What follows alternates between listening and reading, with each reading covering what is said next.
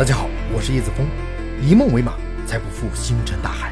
请锁定解密大世界，让我们一起来认识更大的世界。今天我们来聊奥陌陌。奥陌陌是人类已知第一个进入太阳系的神秘物体。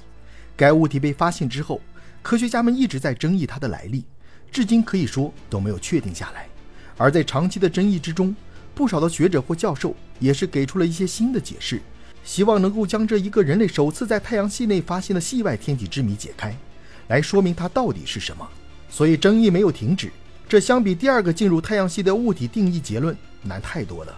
所以它的争议已经让科学家沸腾了，因为人类对于第二个进入太阳系的星际物体有足够多的时间进行观察，所以最终确定它为 Janady b r o s o 是一颗彗星。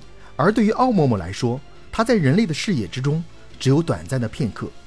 经过多次的观察、多次的分析，奥陌陌也出现了一个新身份。为什么这么说呢？首次科学家们发现它的时候，认为该物体是一颗普通的彗星。但是不少的人在观察之后，发现奥陌陌并非是一颗简单的彗星。首先从外表上来看，它就是类似于雪茄状，并且在发现它的时候，它已经非常接近于太阳了。而飞过地球的时候，速度也达到了约五万八千九百英里每小时，这个速度可以说不慢了。人类的仪器探索的时间并没有多少，所以才导致最后的争议不断。该物体的长度是它宽度的五到十倍，是一个不规则物体，并且奇怪的是，这个物体的颜色偏红，具有固态表面，但是不能区分或岩石或金属构成，所以非常的不一样。而美国哈佛大学阿维勒布教授通过观察，给出了一个新的结论，那就是它属于外星人的物体。最为异常的是，该星际物体非常的亮，比典型的实质小行星或彗星的反射率至少高十倍。这说明它不太可能是彗星。同时，它的移动方式非常的特别，每秒二十六公里左右的速度从天琴座方向冲进太阳系，似乎与黄道面垂直，且速度远超太阳系内的小天体。在靠近太阳的时候，它会明显加速；而通过太阳并变得更远之后，物体的速度会大大减慢，也就是既能加速也能减速。这样，在传统意义上来讲，人类自己的科技是无法达到这个状态的。所以，哈佛教授认为，除了太阳的引力之外，它还受到了其他力量的推动。而它的新身份就是外星文明的仪器产物——太阳帆。我们看到的外星智慧的第一个迹象，不是飞船。而是文明的垃圾，这就是他的新身份，也就是太阳帆了。这个结论看上去确实比较合理，但是并不是所有的科学家都同意这个理论，所以这也将持续的争议下去。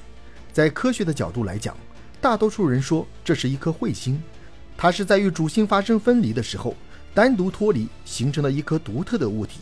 所以，《自然天文学》杂志曾说过，星际访客奥陌陌是一个行星天体的碎块。但是这并不能成为确定性的证据，因为缺乏雾状的挥发，以及在飞掠太阳时所受到的非引力，这些都无法进行解释。同时，它的轨迹也非常的独特，不同于太阳系小行星或者卫星，所以也才成为了后面的争议性问题。人类看到这样一个来自太阳系外的天体是很激动的，但是我们并没有任何证据去定义它，所以无论是全球的自然杂志，还是哈佛教授的解释，这未必就是最终解释。奥莫莫已经不在，但关于他的传说和研究将一直继续。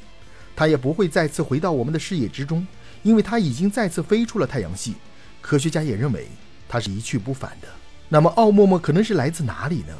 我们大多数人都知道，它是人类首次发现进入太阳系内的星际物体，那肯定就是存在于太阳系外了。